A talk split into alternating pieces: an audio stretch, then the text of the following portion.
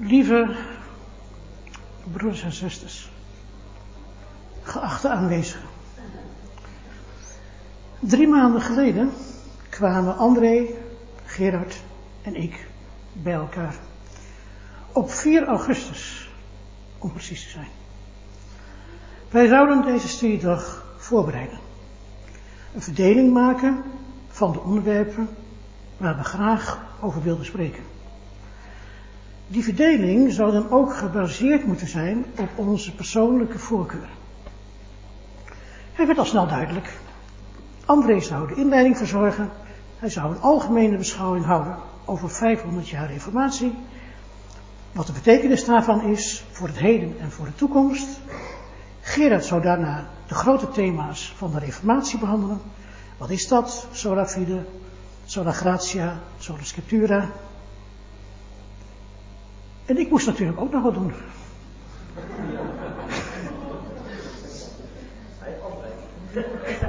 Ik vertelde aan André en Gerard wat ik bedacht had.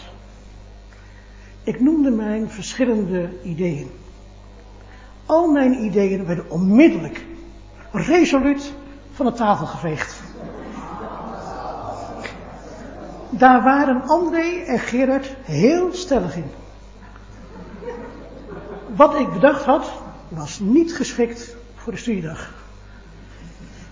Mijn broeders hadden nog goede argumenten ook. Ik moest ze gewoon gelijk geven. Maar nu had ik dus wel een probleem. Want ik had mijn presentatie al maanden geleden voorbereid.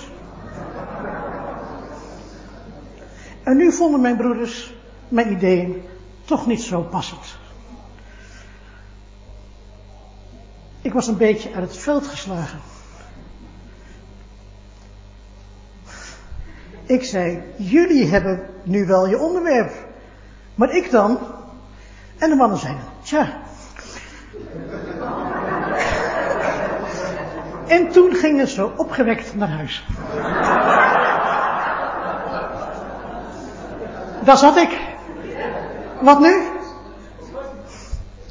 Ik heb in het verleden een aantal toespraken gehouden. Niet zoveel hoor, maar een paar. André plaagt mij er altijd mee. Hij zegt dan, jij hebt eigenlijk maar één boodschap. De Bereërs. En dan lachen we samen, want het is waar. Ik heb maar één boodschap. De Bereërs. Ook vandaag. De naam Bereërs is afgeleid van de mannen van Berea. In Handelingen 17 worden deze mannen beschreven.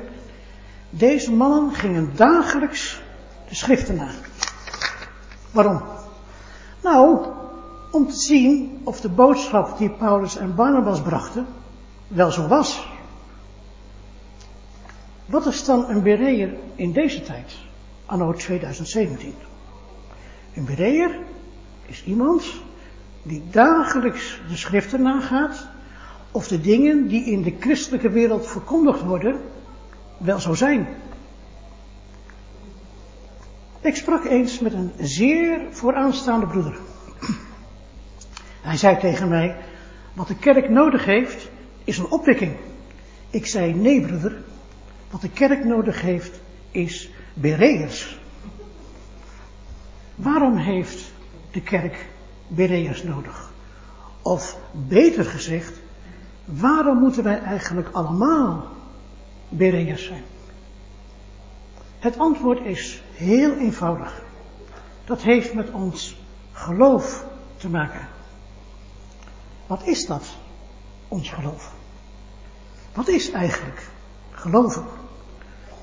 Volgens het woordenboek betekent geloven vertrouwen hebben in de betrouwbaarheid van iemands woorden. Oké, als je dus vertrouwen hebt in de woorden van God, dan ben je dus een gelovige. En als je geen vertrouwen hebt in de woorden van God, dan ben je dus een ongelovige. Tot zover is het helder. Niks aan de hand, zou je zo zeggen. Toch wel. Heel veel gelovigen namelijk geloven zoals hun geloofsgemeenschap hen dat voorschrijft. Deze gelovigen denken er ook niet al te veel over na. Zij voelen zich veilig in de schoot van hun geloofsgemeenschap. Maar is dat wel geloof? Weet je, wij hebben in onze taal het woord lichtgelovigheid. Wat is dat, lichtgelovigheid? Volgens het woordenboek dat je geneigd bent iets te geloven, zonder dat je het gecontroleerd hebt. Soms denken we dat we iets geloven, maar we hebben het niet gecontroleerd.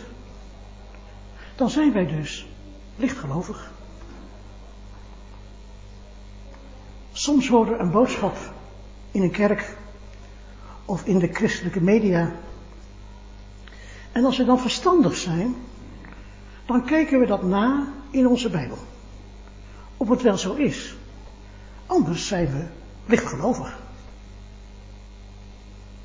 Ja, maar uh, wacht even broeder, wacht even, wacht even, wacht even. Jij zegt toch steeds dat de Bijbel niet goed vertaald is? Uh, ja. Nou, dan heeft het weinig zin om het in de Bijbel naar te kijken. Dat is waar. Twee jaar geleden sprak ik hier ook. Ik sprak over het probleem van de Bijbelvertaling. Dat die op veel plaatsen niet juist vertaald is. Dat er eigenlijk iets anders staat. Ik vroeg toen, weet je wel wat je leest? En ik zei toen, nee, je weet niet wat je leest. Je denkt dat je weet wat je leest.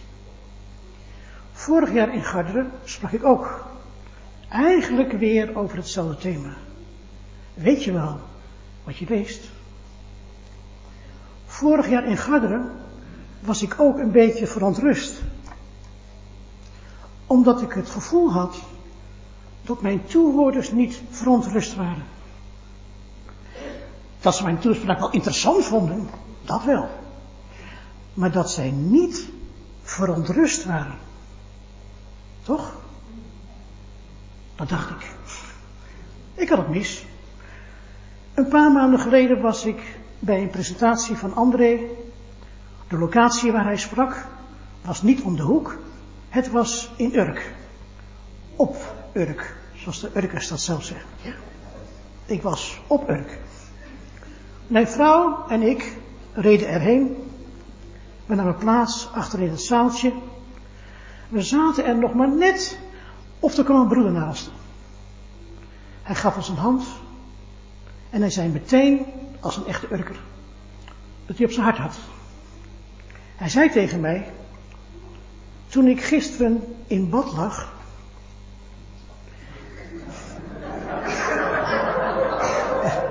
Dat zei hij. Ik moet toch de waarheid spreken, of niet? Hij zei, toen ik gisteren in bad lag, heb ik jouw toespraak van Garderen nog eens beluisterd. Ik zei, oké. Ja, wat zeg je dan? Hij zei, ja, voor de zesde keer. Ik zei, oh. Mijn broeder werd geëmotioneerd. Ik zag beginnende tranen. Hij zei, toen mijn vrouw voor de eerste keer jouw toespraak hoorde, heeft ze heel erg gehuild. Ik knikte. Ik kon niks zeggen. Ik voelde dat ik ook geëmotioneerd werd. Hij zei, weet je, Vooral toen je de lijst opnoemde van woorden die niet kloppen. Echt verschrikkelijk. Verschrikkelijk. Het enige in dit leven waar we rotsvast op vertrouwden, onze Bijbel, bleek niet waar te zijn. Ik wist precies wat hij bedoelde. Ik moest denken aan mijn eigen ervaring, nu bijna 40 jaar geleden. Dat ik erachter kwam dat de NBG-vertaling op veel plaatsen onjuist vertaald was. Het was een grote schok Weet je wel wat je leest? Nee. Je weet niet wat je leest. Je denkt dat je weet wat je leest. Toen ik daar 40 jaar geleden achterkwam, was dat een keerpunt in mijn leven.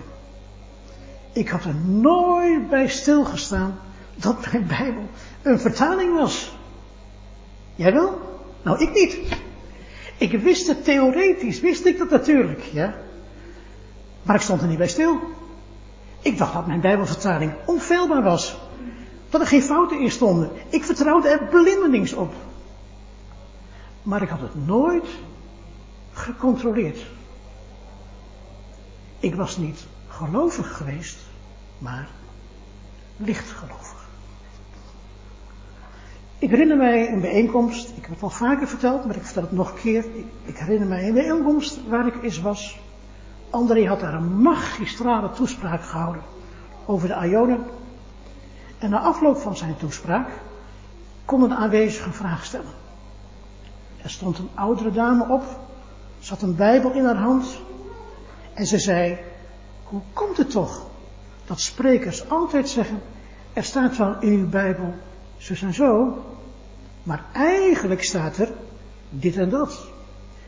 Kunnen we onze Bijbel eigenlijk wel vertrouwen? Er ontstond een groot geroezemoes in de zaal. De vraag van die zuster viel helemaal weg. De meeste aanwezigen waren al bezig hun spullen in te pakken. En ik, ik had innig medelijden met mijn oudere zuster. Ik begreep haar ontreddering heel goed. Ook haar wanhoop. Zij was machteloos. Ze wilde haar Bijbel vertrouwen, maar ze had de kennis niet om het te controleren. Ik wilde haar eigenlijk aanspreken. Ik wilde zeggen, zuster, we hebben toch de studiebijbel, gebruik die. De studiebijbel. Ken je die? Ken je de studiebijbel? Daar staat heel veel goede informatie in. De kennis van 500 jaar reformatie in Nederland. 500 jaar reformatie is het thema van deze dag. Als je aan mij vraagt, wat vind jij nou het belangrijkste van de reformatie? Dan zeg ik, sola scriptura, alleen de schrift. De Duitse Bijbelvertaling van Luther in 1521. De leek kreeg eindelijk Gods woord in handen. Nederland kreeg in 1635 zijn statenvertaling. In Nederland gebeurt alles 100 jaar later, zoals u weet. Sindsdien zijn in de loop van de tijd ook andere vertalingen in het Nederlands verschenen.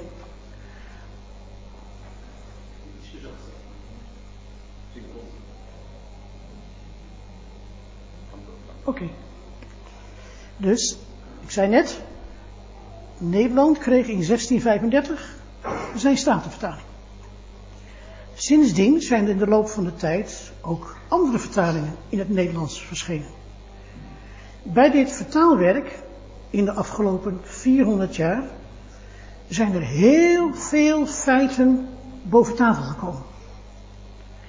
Naast dat vertaalwerk zijn er ook talloze commentaren op die vertalingen geschreven. En die feiten en dat commentaar vind je in de studiebijbel. De studiebijbel bestaat uit 17 delen. Forse boeken van soms meer dan 700 pagina's. Vol met feiten.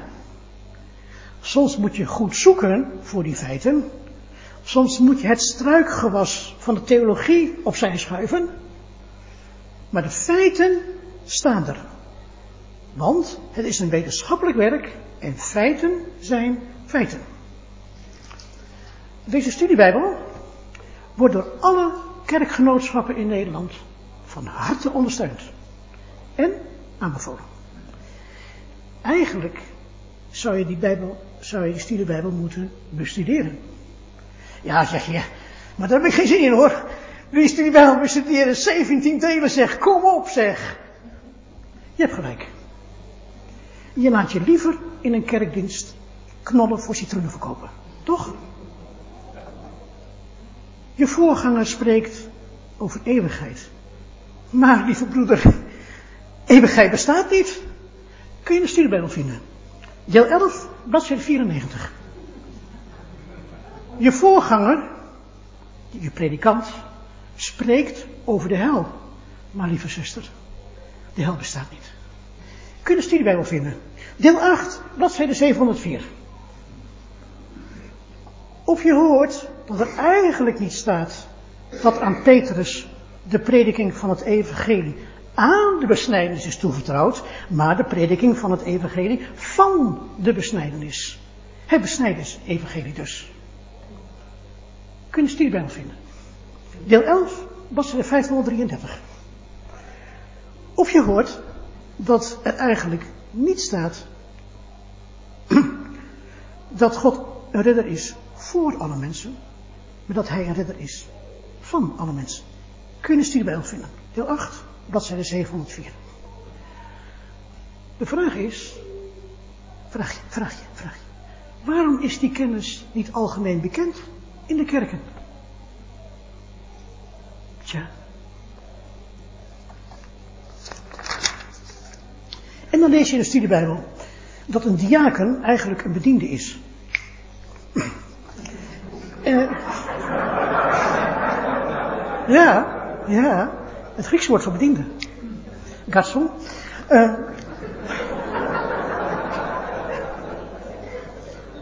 en een discipel is eigenlijk een leerling. En een gevangene is eigenlijk een krijgsgevangene.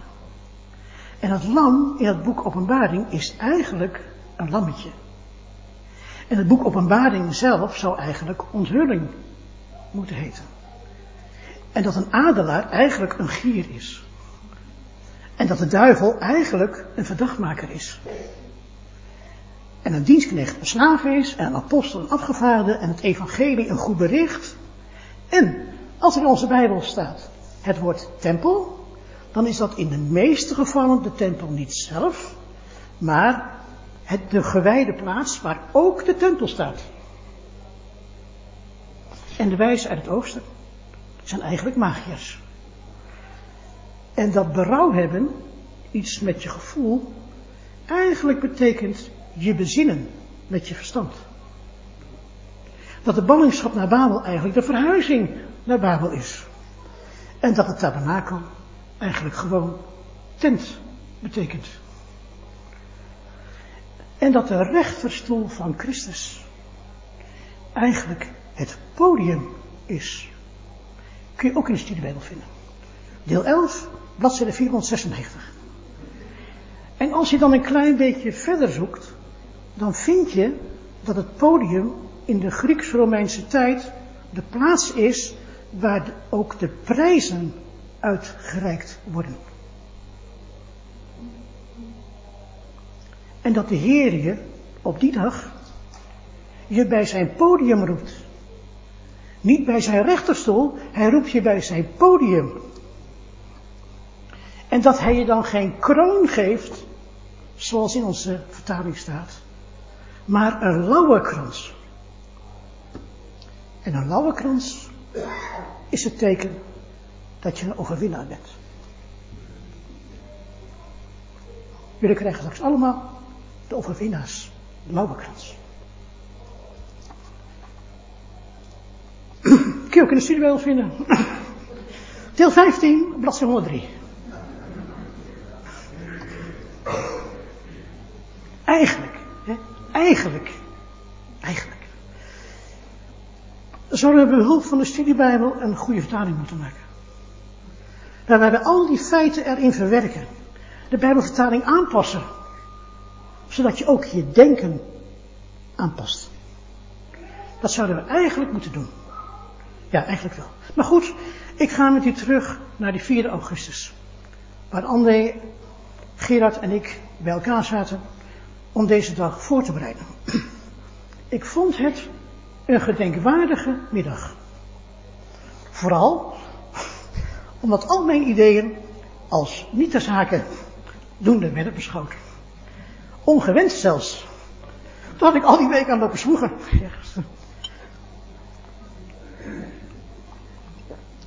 Na die buitengewoon inspirerende middag, want dat was het, gingen de broeders weer naar huis. En ik naar mijn computer. Ik keek naar mijn voorbereide toespraak. Wel ongewenst. Hè? Niet meer nodig. Ja? Weg ermee. Het was uh, met half zes. Tijd voor een glaasje wijn. Ook een glaasje voor mijn zoon, die in de keuken bezig was. Een glaasje wijn is ter inspiratie voor zijn kookkunsten, zal ik maar zeggen. Ik vond eigenlijk wel, gezien de afgelopen uren, dat het een bijzonder glaasje wijn moest zijn. Het was tegelijkertijd ook een verrassing voor mijn zoon, die op een huiswijntje rekende. Ik kwam met twee gevulde glazen de keuken binnen. Mijn zoon was druk bezig in de pannen te roeren. Hij had de afgelopen middag had hij wel een paar keer zijn hoofd om de deur gestoken. En dan had hij de concordanten broeders bezig gezien aan de huiskamertafel. Mijn zoon zei, ha pap, zijn ze weg? Ik zei ja.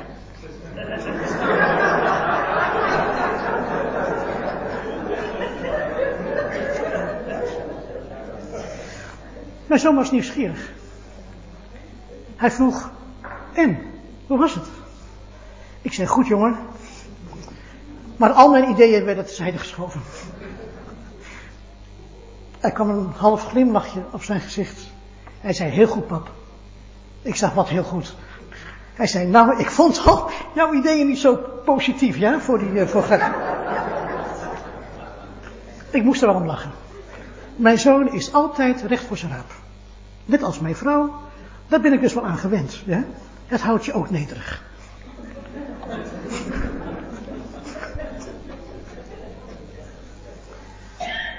Ik gaf mijn zoon het gevulde wijnglas.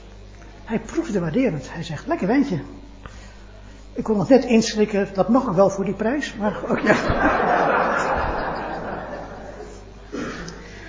Hij zette het glas neer en deed wat verse peper op het hoofdgerecht. De aankomende maaltijd stond heerlijk te pruttelen. Toen vroeg mijn zoon, en wat ga je nu doen? Ik zei, goede vraag. En toen ontstond er spontaan een gesprek over de brieven van Paulus. Dat die brieven een unieke boodschap hebben en dat je die boodschap niet in de andere gedeelten van het Nieuwe Testament terug kunt vinden. Ik keek onderhand naar het gerecht wat mijn zoon aan het klaarmaken was. Het rook verrukkelijk, iets Aziatisch. Mijn zoon zei bedachtzaam, mm, mm, niet voor het eten, maar voor de gedachten van Paulus, ja. Hij roerde nog eens in de pan en deed een beetje gember bij en een snuifje van iets wat ik niet zo snel kon thuisbrengen. Mijn zoon draaide het gas laag en hij zei, bijna klaar. We namen nog een slokje wijn. En toen zei mijn zoon, wat je daarnet zei, hè, over Paulus. Dat moeten de mensen dus wel kunnen controleren. Ik zei inderdaad. Hij zei, en hoe moeten ze dat dan doen dan? De Bijbel is nog niet goed vertaald. Hoe moeten ze dat dan doen? Ik zei, ze hebben toch mijn Griekse internier op het internet. Hij zei, ja pap, daar kijkt geen hond naar.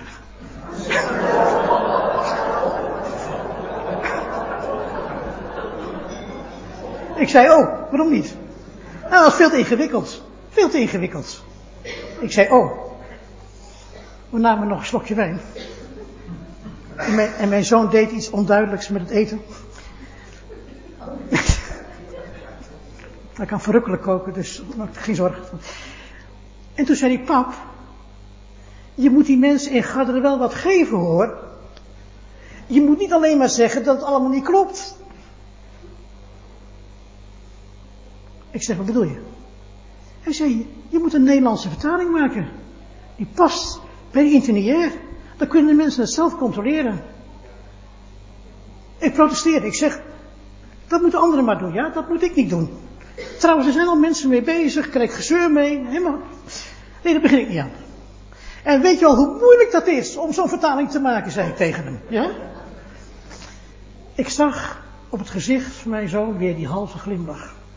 En hij zei, als jij zo'n vertaling maakt, dan maak ik de website ervoor. En die website laat ik, ik nu aan u zien.